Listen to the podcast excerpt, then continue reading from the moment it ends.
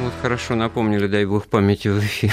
Микрофон Андрей Светенко, рядом со мной моя коллега Виктория Шейна. Добрый вечер. И наш сегодняшний гость Андрей Сорокин. Андрей Константинович, приветствую вас. Здравствуйте. Добрый вечер. Историк, кандидат исторических наук, директор Российского государственного архива социально-политической истории, сокращенно РГАСПИ, и даже профессионалы до сих пор чертыхаются, как это сложно выговаривать. Поэтому я для всех уточню, что это бывший центральный партийный архив на Дмитровке, там, где вот эти знаменитые барельефы и так далее. Точно. Точно, вот ничего не соврал, слава богу. Когда-то я хаживал тут к вам довольно часто. А вот это вот сразу станет понятно, почему мы сегодня, начиная разговор о Никите Сергеевиче Хрущеве, в общем-то, в очередной раз, да? И второй раз за месяц. Ну, не будем повторяться и черпать суждения не из забытых газет и не просто плыть по волнам кукурузной памяти и, и прочих анекдотических подробностей правления этого человека, а поговорим о том, что действительно фигура в масштабе 20 века, он вписывается, ну, я не знаю, в какой-то там топ 10, 20, 100. Как вы считаете? Да, я уверен, что вписывается, если только на секунду вглядеться в масштаб э, и самой личности, и эпохи, э, в рамках которой ему пришлось э, жить и работать. И хрущевское десятилетие, конечно, оставило неизгладимый след в истории страны, и даже то, что за ним последовало – эпоха застоя э, на самом деле оставила э, не меньший след э, и явилась прямым результатом того, что пытался сделать Хрущев в свое десятилетие. Вот, и абсолютно не ассоциируется ни освоение целины. Кстати, 54 год, первый год фактически, когда он у власти, ну, масштабнейший план вот, великих свершений. И, э, если по-другому бы организовать э, э, нашу работу, вот оцеление люди старшего поколения вспоминали бы свое комсомольское прошлое, свою юность, вот эту эпоху именно великих свершений, энтузиазм и горящие глаза, там и Э, ну и обратно, естественно, какие-то стороны медали. Но вот с Хрущевым можно было бы не, не вспоминать, так же, как и в разговоре о, о создании ракетно-ядерного щита, об освоении космоса. Остался ботинок, которым он стучал по трибуне Кукуруза генеральной. и манеж. Да, и мы там, ну, и, если ну, международный контекст, то значит, мы вас похороним, кризис. там и Карибский. Ну, в общем, в этом смысле вот Андрей Константинович э, сформулировал свою точку зрения. Э, я приглашаю наших слушателей по телефону 232 15 59, 232 15 59, код Москвы 495, свои суждения нам отправляйте. Вопросы лучше, конечно, какие-то вопросы уточняющие. Или, или значит, отсылать нам смс-сообщение с заголовком «Вести» на номер 5533.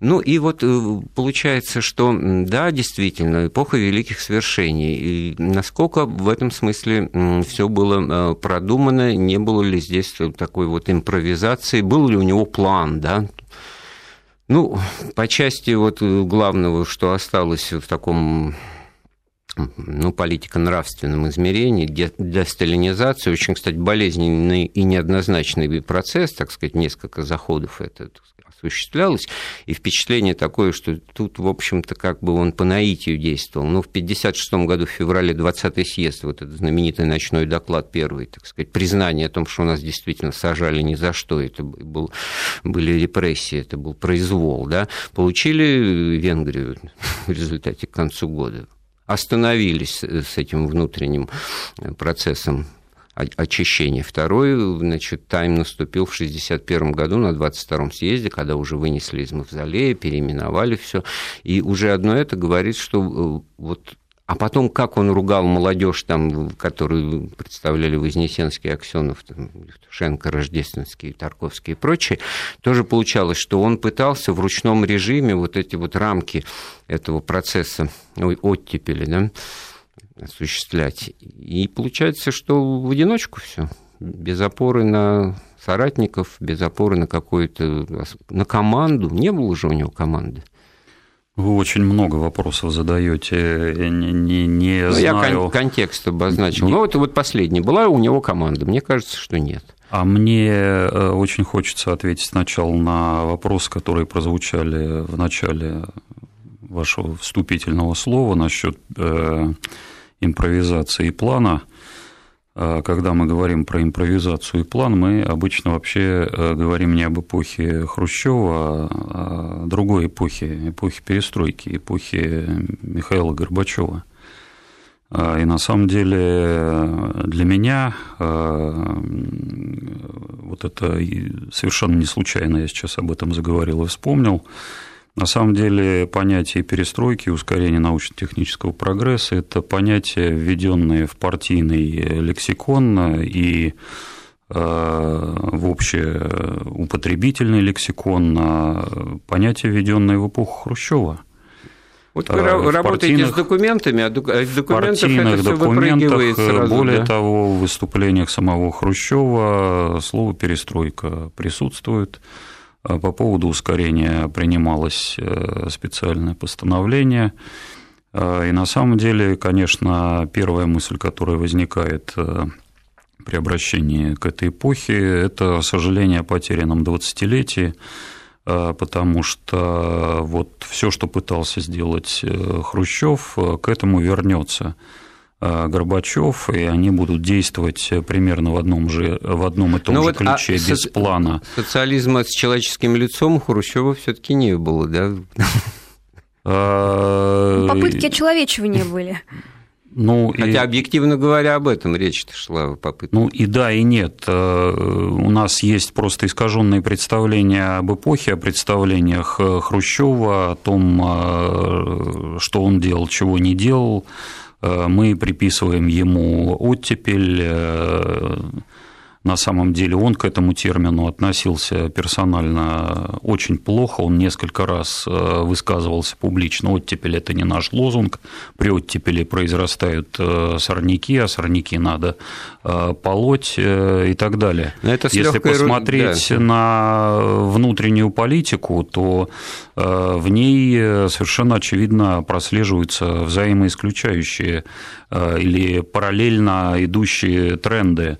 Э, во-первых, э, то, что нам э, хорошо известно и то, что связывается с его именем, это развенчание культа личности Сталина, реабилитация жертв политических репрессий, реабилитация репрессированных народов, за что он, кстати говоря, получит уже в наши дни, там, в начале 2000-х годов от Республики Ингушетия орден посмертно.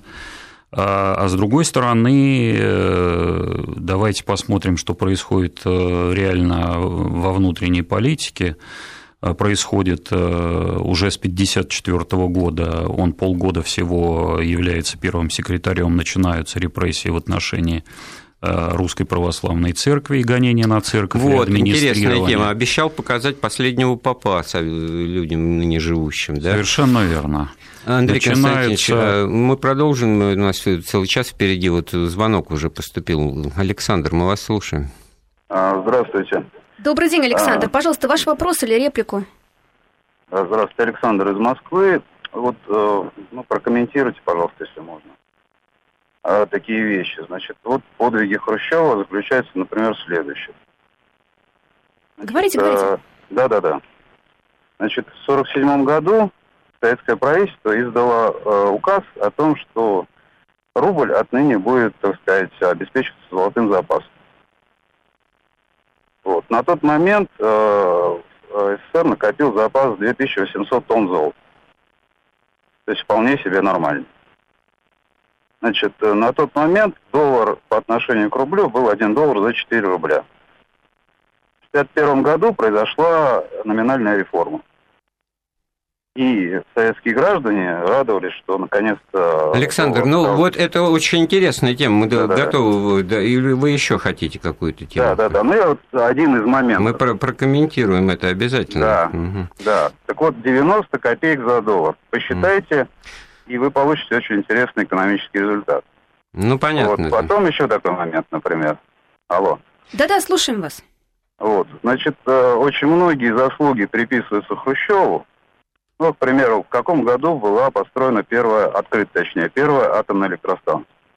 54 Ну, да, понятно, строилась при Но понятно, еще, что да. строилась она вовсе не при Александр, Хрущеве, спасибо. правда? Давайте мы попробуем э, ответить, а то у нас, э, так, чтобы не терять темп разговора. Значит, ну, во-первых, 90 копеек за, за доллар, где его можно было обменять, понятно, что это был регулируемый курс. И... Ну, по поводу валюты я Да. как раз э, в этой связи закончу мысль, которую начал высказывать в связи с ужесточением внутренней политики. Я напомню, что при Хрущеве был принят ряд расстрельных указов. Один из них указ Верховного Совета о применении высшей меры наказания за валютные, за валютные забыл второго, да. преступления. Пересудили и шлепнули, да, вот именно Да, вот, вот это да, его величество верно. доллара, если был бы найден у советского гражданина, у которого сейчас вот это все есть, у постсоветского, так сказать, много или мало другой вопрос, вот. А потом, вот знаете, я вот вспомнил, это был такой знаменитый нарком финансов Зверев, или министр финансов, который готовил эту послевоенную реформу, кстати говоря, обирательную 1947 года, вот почему бы с нее не начать, когда в три дня без предварительного обсуждения с в общем, она была ясно, что, так сказать, такая с обиранием граждан, со сгоранием этих счетов. И, и обсчет вот в- валового внутреннего продукта применительно к Америке, вот на, на- на таких вот гипотетических основаниях было вот это соотношение сформировано 1 к 14. Сталин эту бумажку посмотрел, единичку зачеркнул, и получилось 1 к 4. То есть там был волюнтаризм в этом смысле, пускай будет 1 к 4, ясно, что все равно это не, не, не рыночные, так Ну, сказать, это определения. получается. Не просто с потолка, это вот то, что называется административное регулирование, фиксированный курс. Вот изволь, мы вот, вот я, государство, вот только так меняю. Значит, понятно, что все отправляются за угол, а за углом, если кого поймают, вот Андрей Константинович сказал, что может плохо кончиться вообще это за экономические преступления, значит, высшие меры. Это вот такой показатель. Это, который кстати говоря, не единственный такого Хрущева, рода да. указ. Еще один указ э, с расстрельной статьей э, касался хищения государственной собственности. Еще замечательный э, указ э, был принят о борьбе с тунеядством, по которому затем Иосиф Бродский Ну, это тоже А, один из пойдёт. показательных, так сказать, фи- одна из показательных фигур, имя, а в принципе это действительно очень э, тоже симптоматично. То есть абсолютное противоречие получается. И, и что говорить вот об, о Новочеркасске, да, вот 62 год, рабочие демонстрации вроде бы приветствуют самоуправление с портретами Ленина, идут люди, и в результате их э, расстреливают. Вот сам Никита Сергеевич потом уже, будучи на пенсии, как-то объяснялся по этому поводу. Можно что-то, так сказать, Знаете, э, ну, во-первых, я бы хотел отметить, что э, противоречия с нашей точки зрения, думаю, что с точки зрения Хрущева никакого противоречия не было. Все, чем он занимался, он пытался найти оптимальный способ э, управления страной, Э, прийти к мысли о том, э, что страна больна системно, что корень зла в самой системе он э, не мог, и поиски решения проблем лежали в сфере администрирования. Поэтому то, что нам кажется зачастую взаимоисключающим, на самом деле э, вполне вот в том пасьянсе или в том пазле, который он пытался есть он, сложить из разрозненных и Образно говоря, вожжи то натягивал, то отпускал, как это делает любой, так сказать, э, кучер, там, извозчик и руководитель, Совершенно водитель, точно. да. А мы, народ в позиции вот этой птицы-тройки, значит, ни- никак не мог понять, э, почему сейчас было можно, а через час нельзя. У нас есть еще Ну один да. звонок. И Александр еще один еще Александр, да, хочет да. с нами пообщаться. Добрый вечер. Алло, добрый вечер. Пожалуйста, Э, зовут ваша реплика. Александр, Москва. Э, Ну, если вкратце, я так понимаю, э, для вас э, тема Хрущева – это тема разоблачения, что Хрущев на, на самом деле очень плохой и бла-бла-бла, и Советский Союз всё очень плохо. Я, в принципе, вас поддерживаю, но вопрос другой. А, Вот вы затронули тему э, уничтожения э, Хрущевым э, религии. Вот я считаю, что это безусловно правильный момент, э, в связи с тем, что тогда был рас- расцвет науки, и на инженеров молились, так скажем. И в каждом дворе был инженер, и в каждой квартире был инженер, и могли починить розетку как минимум или холодильник, да? Вот. Сейчас у нас в церкви э, максимум, а гуманитариев тоже максимум. А инженеров, Инженеров- да, да, розетку починить некому. Спасибо. Интересная точка зрения. не может. Ну, вообще там насчет бла-бла-бла, я, ладно, не буду комментировать, что хорошо, да что плохо. Мы, мы... Да нет, что оправдываться в данном случае вот э, только вот ради того об этом говорю, чтобы понятно, что мы в поисках истины. У нас вопросы истории. Да. Нет, я бы очень да. Э, надеялся, что именно так э, нас и поймут наши слушатели. Я своей задачей и как пишущего историка, и как архивиста вижу именно в том, чтобы затеять, наконец, серьезный разговор о советском прошлом, Э, без э, придыхания избыточного и без набрасывания там розового флера на этот период нашей истории, но и без э, того, чтобы закрывать глаза на всякого рода сложности, ошибки и преступления, которые в этой истории были. На, на дворе, извините, 1917 год нам предстоит э, очень а, серьезный а, разговор э, с, э, в связи со столетием угу. революционных да, событий 17 да, года, и пора на эту тему говорить. Ну хорошо, мы серьез. не набрасываем розовый флер на вентилятор, тут у меня родилась попытка сострить.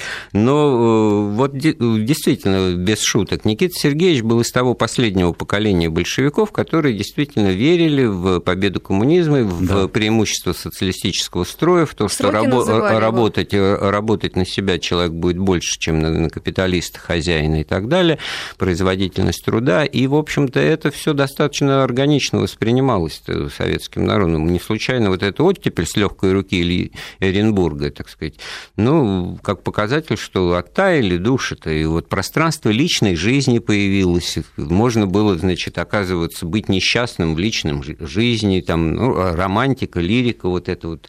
Раньше же ведь этот тоталитарный режим, он же ведь человека строил во всех отношениях. Ну, а как оттаяли? А Эрнст неизвестный, а Пастернак, травли ну, его? Ну, вот, с, с Пастернаком отдельная очень интересная тема. Но тут-то я точно знаю, что Никита Сергеевич потом объяснялся, оправдывал оправдывался, что сам он не читал тоже, ему сказали, что это пакость, а потом уже на пенсию он прочел, понял, что это великий роман русской литературы, как Ну, не один Пастернак, давайте еще и Гроссмана э, вспомним. Конечно, в том, что касается искусства и литературы, э, Хрущев был внушаем, прислушивался к своему окружению. Э, в окружении людей отражавших э, вот ту оттепельную точку зрения было немного. Вот это вы ответили он... на вопрос, была ли у него команда. Да? Я вот хотел на эту тему поговорить. Команда у него была, конечно же, и вполне определенная. При этом нужно сказать, что э, большинство хрущевских э, новаций на самом деле рождены, конечно, не им или не только им. Э, вообще говоря, в президиуме ЦК, так э, тогда называлось э, Политбюро, был известный консенсус по поводу необходимости менять курс, который сложился в последние годы правления Сталина, Э, и э, этот консенсус, э, он, в общем, ясно прослеживается по документам в 1953-1954 годах. И потом это приводит к 1957 году, к развенчанию антипартийной группы Молотова, там, Кагановича, и примкнувшего, была к... и человека да, с самой длинной фамилией да, в истории, да, примкнувшего при этом к ним Шипилова. была внутри вот элитная борьба за власть, на самом деле Э, разногласия не носили, по моим представлениям, э, принципиального характера. Речь шла о формах, масштабах Но э, тут все-таки Никита Сергеевич проявил умение аппаратного борца и, так сказать, подковерного борца, и в этом смысле, значит, он, он проявил он... их уже в 1953 году. Ну, это действительно конечно, чрезвычайно это интересный сюжет. Не с Берией даже, а как раз в отношениях с Маленковым Э, по предложению которого он и был назначен э, первым секретарем. Маленков, напомню, э, в 1953 году да.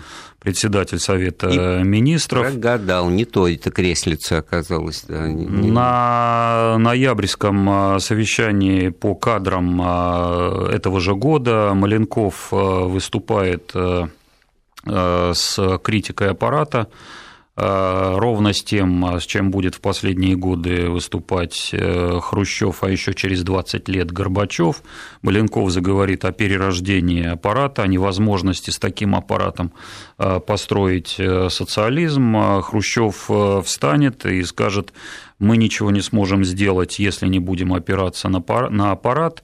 И ровно по этой причине, завоевав симпатии большинства аппаратчиков, э, секретарей обкомов, он потом в 1957 году выиграет эту борьбу, оставшись э, в меньшинстве на заседании президиума и проиграв э, внутри элиты схватку с этой Верхушки, антипартийной правильно. группой, угу. он выйдет к этому самому аппарату, Э, поддержкой которого он заручился несколькими годами раньше, и получит большинство на заседании Ну, изящно, пленума. изящно, потому что все это будет представлено как апелляция к коллективу, как демократия и прочее. У нас еще есть звонок. Константин, добрый вечер. Ай, я не дождался, к сожалению, долго он ждал. Ну, и получается, что вот раз выиграл все таки вот победу над Берией, которая была самым рискованным предприятием лета 1953 года, и еще Александр, это третий Александр? Третий Александр сегодня. Да. да. Добрый вечер, это третий Александр из Петербурга. Я хотел э, подсказать, что вы немножко неправильно поняли первого Александра. Он э, курс доллара привязывал к экономическим условиям страны, то есть по этому курсу мы продавали свое сырье. Вот о чем разговор. Зерно вы имеете в виду что? И вот теперь у меня вопрос. Вот скажите, сейчас все, все экономисты твердят, что очень выгодно держать низкий курс. Ну, мы распродаем примерно в 50 раз дешевле по сравнению, 60 раз дешевле, чем ну, курс доллара того времени о котором мы сейчас говорим. Вот. И все твердят, что это очень выгодно, потому что, соответственно, выгодно для импортера. Но Соединенные Штаты, самая мощная страна в мире, почему-то так не считает. И почему вот они так не считают, а держат таким высоким курс доллара? Мне кажется, потому что они очень дешево, практически за бусы покупают серьезные природные ресурсы. Вам так не кажется? А, хорошо, Мне хорошо. кажется, что это не совсем а, по теме нашей передачи и не прямое отношение имеет Хрущеву. А, Андрей Константинович, давайте вот возьмем паузу и подумаем, насколько это не по теме, потому что я тут, тут готов немножко. Ну, тем более тема актуальная, еще и евро появилась уже после Никиты Сергеевича за это. Послушаем новости, вернемся к вопросам истории. Так, возвращаемся к э, воспоминаниям о Никите Сергеевиче Хрущеве. И вот получается, что такой современный тренд, это слово, которое наш гость Андрей Константинович Сорокин употребил, модное на текущее. И у нас вот дискуссию слушатели в, в, в это русло направляют. Очень экономическая Значит, дискуссия. Ну, какая получается. была торговля, какая, какое было экономическое сотрудничество Советского Союза с западным миром там, в 1947 году и в начале 50-х. У нас была ставка на собственные силы. Мы развивали все отрасли производства. У нас все должно было быть свое, о чем, кстати говоря, многие вот люди старшего поколения помнят и вот не в лучшую сторону значит, кивают, когда видят, то, что сегодня э, зависимости там, этой, от импортных составляющих нет, мы сами по себе. Совершенно а, точно. А торговля, Напомню она еще о том, не что Причем здесь курс доллара тогда все вообще? Э, нефтяные основные месторождения будут э, открыты позднее несколько. Это уже вот эпоха застой, годы, застой да, как раз на самом вот деле. характерный. Так что при Хрущеве нефтью и газом мы не торговали. А зерна нам, к сожалению, не хватало ну, тогда. Ну, зерном 40-е торговали в конце. Ну как? 46-47 да, год. Самый голодный год, кстати самый говоря. Голодный, да? вот это фильм «Кубанские казаки», вот он как бы призван опровергнуть эту мы реалию э, трагическую. Ну вот отсюда это и освоение целинных и залежных земель, как масштабный план, так сказать, поднятия села, э, распахали целину действительно. Ну, кстати говоря, были дискуссии большие, вкладывать э, средства в целину или в подъем а, нечерноземья, в подъем старых сельскохозяйственных районов. А, и Молотов, который отстаивал эту позицию, говорил о том, что давайте поднимать не черноземье, поднимать э, эффективность, э, а ну, не да, заниматься экстенсивным местах, развитием.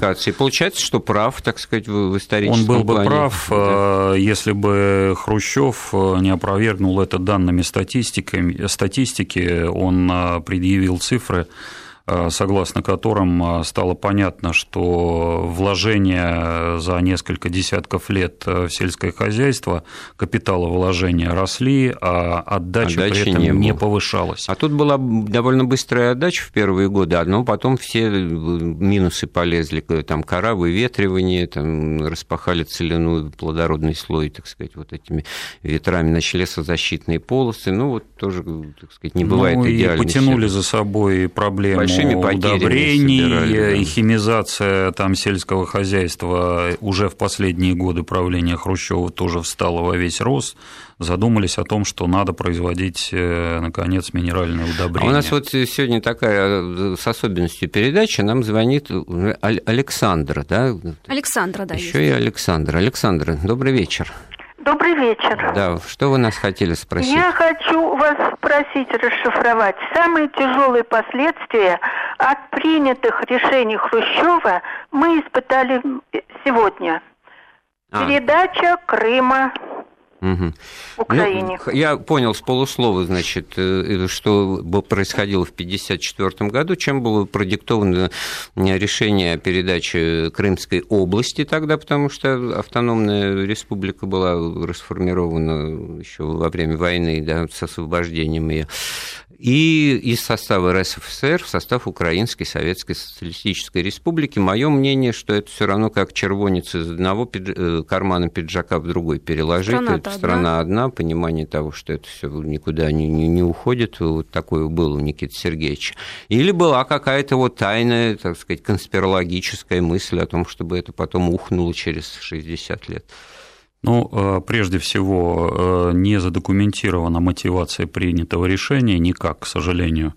Э, сын Хрущева Сергей Никитич выдвинул не версию, а мнение свое сформулировал и говорит о том, что настаивает на том, что оно отвечает, в общем, реальности, что это решение было связано со строительством водовода с территории Украины в Крым, и с целью оптимизации управления было принято решение передать э, Крым э, в состав а я, Украины. А я слышал такую детальку, значит, ну вот выборы в местные, так сказать, органы власти, в Верховный Совет РСФСР, вот они проходят на территории Крыма, избирательная комиссия должна подвести итоги, ну, понятно, какие, 99,9 пришло, 99,9 за, но при этом все таки протоколы надо вести, а протоколы, получается, значит, вот из Крыма, как ближайший путь, вот это морской переправой на лодочке, грубо говоря, говоря, там, значит, и... А тут шторм, значит, результаты не подведены. И вот еще вот в, ну, в организационном плане, значит, вот этот полуостров, все-таки связанный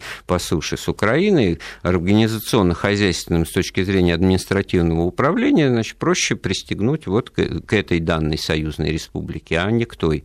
Ну, я э, два контекста всегда имею в виду, когда заходит разговор о Крыме. Первый контекст э, вот тех самых самых э, э, многочисленных перестроек и реорганизаций, в которых э, Хрущева будут упрекать, когда проведут многочисленные собрания партактивов после его снятия. А, кстати, тоже круглая дата, да. Да, 64 год, 50 лет. И второй контекст, на самом деле, вот весь этот все это полустолетие с момента Октябрьской революции Москва э, занимается умиротворением э, украинского энтузиазма, назовите как его угодно, и об этом можно очень долго говорить. И давайте вспомним о том, что Хрущев для Украины не чужой человек. С 1938 по 1941 год он руководит Украиной.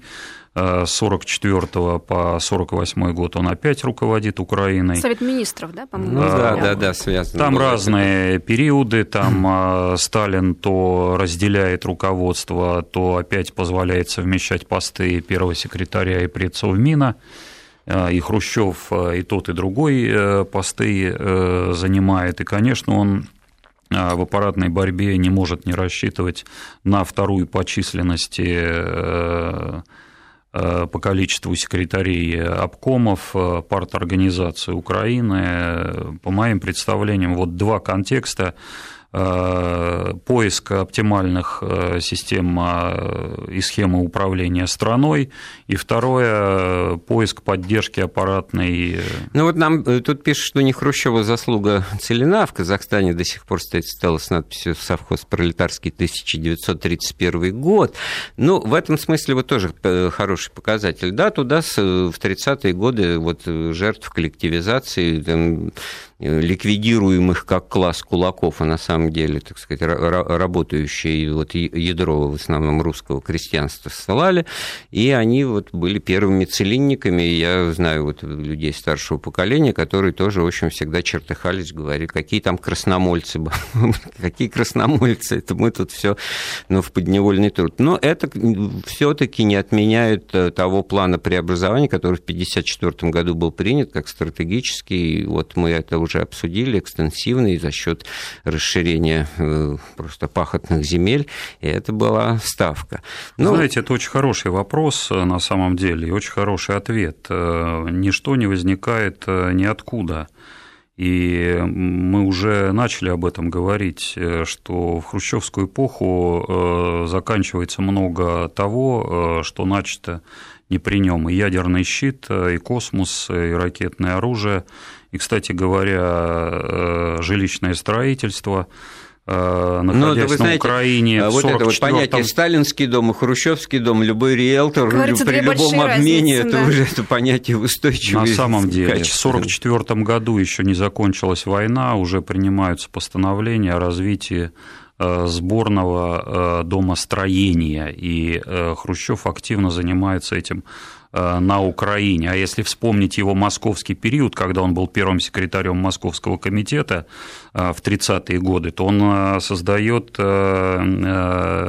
институт градостроительства в Москве, и одной из задач его будет стандартизация жилищного вот, а первые строительства. Первая пятиэтажка панельная 40-го года издания стоит на Ленинградском шоссе, тут неподалеку от нас. Именно. Это, вот, и это тоже к тому, что у каждого нового есть свое еще, так сказать, предыстория. У нас есть еще звонок. По... Может, ну, во всяком случае, вопрос успеем послушать. послушать. Георгий дозвонился да, до нас. Георгий. Добрый день. Добрый день. Алло. Да, а, да мы вас меня, слушаем. Угу. А, у меня вот такой вопрос. На самом деле, а, во-первых, мне кажется, что надо рассматривать про, хороший был или плохой правитель именно по тем вещам, которые именно он принимал, не то, что он развивал чьи-то. Ну да, да, то есть да. то, что сталинские там наработки были. Вот, а такой вопрос. Вот у меня отношения с Китаем, его после, то есть его эпоху, я так понимаю, мы разорвали очень хорошие отношения с Китаем, которые у нас были при Сталине. Вот. И второй вопрос а, по поводу сельского хозяйства, то есть там закабаление крестьян окончательное, там вот эти вот колхозы. Ой-ой-ой, на, на самом деле считается, что наоборот, паспорта выдал, вольную дал, крепостное право отменил. Спасибо, Георгий, мы начнем отвечать на ваш вопрос, потому что вот с Китаем очень интересно. Вот да, э, просто на мое дело, у меня разрыв мозга, потому что с детства, значит, я знал, что вот Клика – это пекинская Мао Цзэдун, отступники от э, нормального, так сказать, э, социализма и прочее, а, и вот они-то с нами поссорились, ну, в том числе из-за нашей, так сказать, критики культа личности Сталина, а не мы с ними разорвали. Мы готовы были дальше дружить. Ну, я нахожусь э, ровно в плену таких же представлений, а, и на самом деле дело обстоит именно так. Э, э, Мао, как на самом деле и очень многим другим руководителям коммунистических партий, Э, по всему миру. Э, не очень понравилась э, вот эта кампания по разоблачению культа личности, доклад, который был прочитан на 20-м съезде. И, кстати говоря, как потом позднее вспоминает Хрущев, процесс реабилитации не был доведен до конца именно по этой причине, из-за позиции руководителей европейских компартий. Вот. А что касается Мао, то он еще, говоря о Третьей мировой, ядерный, говорил, не надо пугаться атомной бомбы, это бумажный тигр, значит, выживет половина, а эта половина уже будет строить социализм, ни на кого не оглядываясь. А на вопрос, а как же будет с итальянской компанией? Итальянцев не будет, ответил он, это не, не вопрос. Ну что же, очередные новости, потом вернемся. Вот много вопросов в истории к Никите Сергеевичу Хрущеву. Вот говорят, в день, когда его сняли, в октябре 64-го, Аркадий Райкин, выступая значит, в своем театре, спел песенку «Я несу тебе, дружок, кукурузный пирожок. Ну, такая детская невинная песенка, но все, значит, все поняли, немножко обалдели, потому что кукуруза, царица полей, это было такое священное понятие и прочее. У нас, кстати, спрашивают, правда ли, что из-за насаждения Хрущевым кукурузы СССР перестал быть крупным экспортером зерна? Вот. Он был крупным экспортером зерна, вынужден до войны, значит, когда продавали зерно вот по демпинговым ценам, потому что в 20-е и 30-е кризис, ну, нужны были деньги на индустриализацию. А после войны уже с продажей зерна, так сказать, все стало не так очевидно. Но при этом, значит, вот еще вдогонку к вопросу о том, что сельское хозяйство закабалил колхозников, ну, тут вот Андрей Константинович, обращаясь к нашему сегодняшнему эксперту Андрею Сорокину, директору э, архива социально-политической истории. Ну, по-моему, ровно наоборот. Э, единственное время, когда численность сельского населения росло, это вторая половина 50-х годов, так сказать, и люди получили паспорта, главное, пенсии, они были приравнены во всех социально-экономических правах вот, к городскому населению. Совершенно точно, э, и об этом и можно, и нужно говорить почаще. Э, это еще раз к вопросу, между прочим, о внутренней политике, э, о ее противоречивости, но в том, что касается сельского хозяйства и сельского населения, конечно, Хрущев э, выступил человеком, который существенно изменил хотя и не кардинально экономические и социальные отношения на селе. Вы перечислили основные позиции, это и паспорта, а, это и пенсии впервые колхозники начали получать, э, и целый ряд э, других э, нововведений. Но проблема коренная не была решена, из-за чего все реформы продолжали буксовать и в Э, не только ну, в сельском осознать, хозяйстве. что все-таки вот этот вот э, строй неполноценный экономически, неоправданный, ну, на это не то, что пороху не хватало, но это вообще было святотатство, это было невозможно сделать.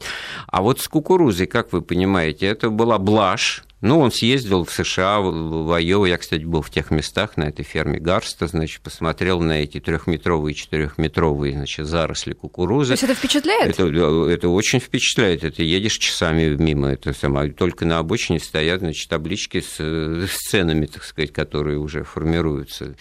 И, и в этом смысле, ну, полифоническая культура, она и кормовая, она и зерновая, она и там и какая угодно для индустрии, там и вплоть до, до нефти, там что-то из нее было. Я помню вот первые делали. школьные годы, когда нам рассказывали, сколько всего можно было сделать из кукурузы, и действительно флаг вам в руки. А получилось, что ее начали сеять чуть ли не, не на берегу Северного Ледовитого, и она таких вот не, не давала, значит, всходов, и в результате... Ну, несообразностей было много, хотя блажью, конечно, это назвать нельзя, это еще одна попытка найти резервы интенсификации э, на той же площади получить э, урожай э, зерновых там в несколько раз больше практически при тех же трудозатратах. Другое дело, что в условиях административно-командной системы, административными способами начали решать эту проблему, а крестьянин, будучи в любом случае не заинтересован в результатах своего труда, будь то пшеница, овес э, или кукуруза, ну и не делал равно, ничего для того, чтобы это да? работало. Да. А в правда, этом что была проблема. Что стали меньше сеять пшеницы за счет того, что ну, вот эти поля выделяли под кукурузу? Ну и да, и нет. Э, это все очень э, сложно говорить в цифрах. Э, ну тут как с Борисом Можно ответить, что нет, потому что одна целина, на которой сеяли не кукурузу, а именно классические зерновые, дала такой прирост площадей под зерновые, что ну, невозможно об этом говорить. Я не случайно вопрос задала, потому что вот Михаил из Северной Осетии нам написал, огромную страну оставить без хлеба, кукуруза важнее. И что в итоге, кукуруза, что ли, стала больше? Больше. Никогда не да забуду больше, конечно, очередь за черным хлебом да, в лютый и, мороз в Челябинске. И я тоже не забуду и в, и в Москве в этом смысле, да. Оставил э, страну без хлеба не Хрущев, оставила страну без хлеба неэффективная система хозяйствования, к сожалению. Ну, это нужно признать. Мы, такая эпоха принято это мыслить в, в персоналистических э, категориях. Я поэтому тут что-то вот крикнул про Бориса Гудунова. А неурожайный же год был так же, как вот и, и, и с этим несчастным несчастным Хрущеве, царем в 63-м. Э, при Хрущеве хотя бы не было э, голода э, со смертельными исходами в таких масштабах, как, как это было в начале 30-х годов, как это было в 46-47 годах, когда, между прочим, умерло до миллиона человек, и об этом голоде советского времени не помнит и не хочет знать никто, об этом нужно помнить и знать. Так что... Да, вот это вот к вопросу об избирательности. А вот один к четырем, значит, соотношение доллара, это мы помним. Хотя вот я эту тему изучал специально, там действительно была волюнтаристская такая, так сказать, административная мера. Один к 14 расчет показывал, но это слишком много. Давайте один к четырем, тем более, что к реалиям обмена это не относится. При Хрущевой впервые один. нужно это понимать, э, и Андрей об этом говорил, э, впервые простые люди получили возможность немного свободно вздохнуть, подумать о честной жизни, переехать э, в хрущевские квартиры, Обу... а, а купить обустроить... холодильник, телевизор, да. немецкую кухню, точку. Берта, по-моему, она называлась, или Магда, да, то есть вот появились вот вещи, да, холодильники, это по записи, там ковры, там, значит, опять-таки по записи. И появилось это, между прочим, а, после того, как было принято соответствующее постановление об опережающем развитии а, производства класса Б, а, да, то есть товаров народного потребления, хотя и не сразу. Между прочим, в этом смысле Хрущев начинал как контрреформатор. Это постановление готовилось э, до него, и он Маленковым, и он протестовал против этого, настаивая на том, что нужно тяжелую промышленность развивать. А к концу своего правления пришел к тому, что надо, наконец, дать возможность людям нормально жить. Вообще вот в этой системе несменяемого руководства или сменяемого только под ковром значит, в этих э, царствующих кабинетах, там вот, вот получается ситуация, что политик отстаивает какую-то точку зрения не потому, что он ее отстаивает, она ему близка его сердцу, потому что ему такой расклад карт выпал в данной ситуации, и он, он ими пытается сыграть, а потом у него другой набор он овладевает и он начинает отыгрывать что-то другое. Уже второй раз вот Андрей Константинович нам Маленкова, Хрущева и Молотова в обратной связке подает. Еще один звонок у нас есть, да, Виктория? Кто нам звонит? Владимир, надеемся, что он дождался. Алло. Здравствуйте. Владимир, здравствуйте. У нас Очень приятно слушать вашу передачу. Спасибо большое. Я хочу сказать, что мы не должны рассматривать э, деятельность наших управленцев и руководителей, оценивать их. А мы должны рассматривать главный вопрос – как сделать так, чтобы во власти управления шли люди достойные, а не преследующие свои личные цели. Вот, например, Сталин. Сделал великий эксперимент. Он резал голову в верхушке, и там прекратилось воровство сплошное, которое у нас сейчас есть.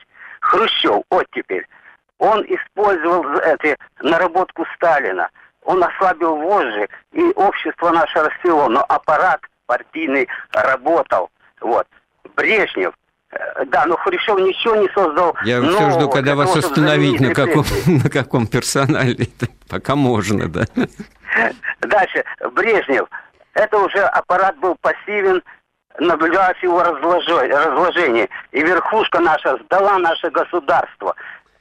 Спасибо, что... Владимир. Нам все-таки нужно время. У нас остается вообще две минуты, чтобы ответить. Ну, в общем-то, вопрос обобщающий такой-то. Мне только Я обобщающий а, оценивать нельзя, так сказать, а при этом, а как же не оценивает? Э, ну, Сути, да. Давайте мы откажемся от иллюзий, что при каком-то из советских руководителей э, было сильно лучше. То ли аппарат не воровал, а, то ли людям жилось э, вот хуже это миф, или миф лучше. очень крепкий, что не воровали, потому что головы резали. Вот я так себе представляю этого чиновника партийного, который знает, что ему голову отрежут. Ну так пока вот живем одновато, так вот и давай вот понаворуем, все равно голову отрежут.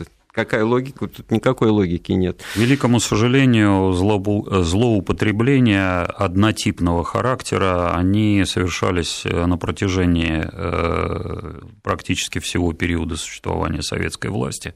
Уже начиная с первых э, послереволюционных лет мы найдем с вами многочисленные распорядительные письма, исходящие из Москвы на места, циркуляры, в которых эти злоупотребления э, расписываются так, э, как не снилось Недругам мастерам, советской власти, да. Мастерам пера в годы Горбачевской перестройки. Это системная характеристика административно-командной системы, как ее позднее, в те же годы перестройки, Э, назовут. Э, это нужно признать э, одной из несущих конструкций этой системы.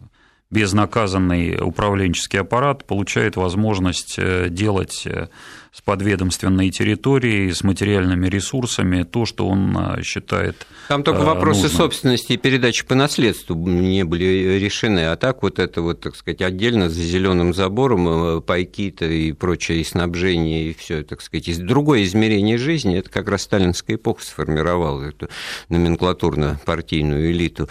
Мы, а... конечно, не должны говорить о том, что все 100% э, управленцев э, этим занимались, потому что, безусловно, их Хрущев, между прочим, э, являет нам э, пример э, и образец там, бескорыстного, в общем говоря, руководителя. Ну, прекраснодушного даже. К сожалению, вынужден вас прервать, Андрей Константинович, потому что мы вообще сейчас не должны говорить будем через 10 секунд, потому что эфир нашей программы подходит к концу. Мы говорили сегодня о Хрущеве в связи со 120-летием со дня его рождения, 50-летием со дня отставки. У нас в гостях был директор Российского государственного архива социально-политической истории Андрей Сорокин. Эфир программы подготовили, провели Виктория Шейна, Андрей Светенко. Всего доброго, слушайте Вести ФМ. Приходите на выставку.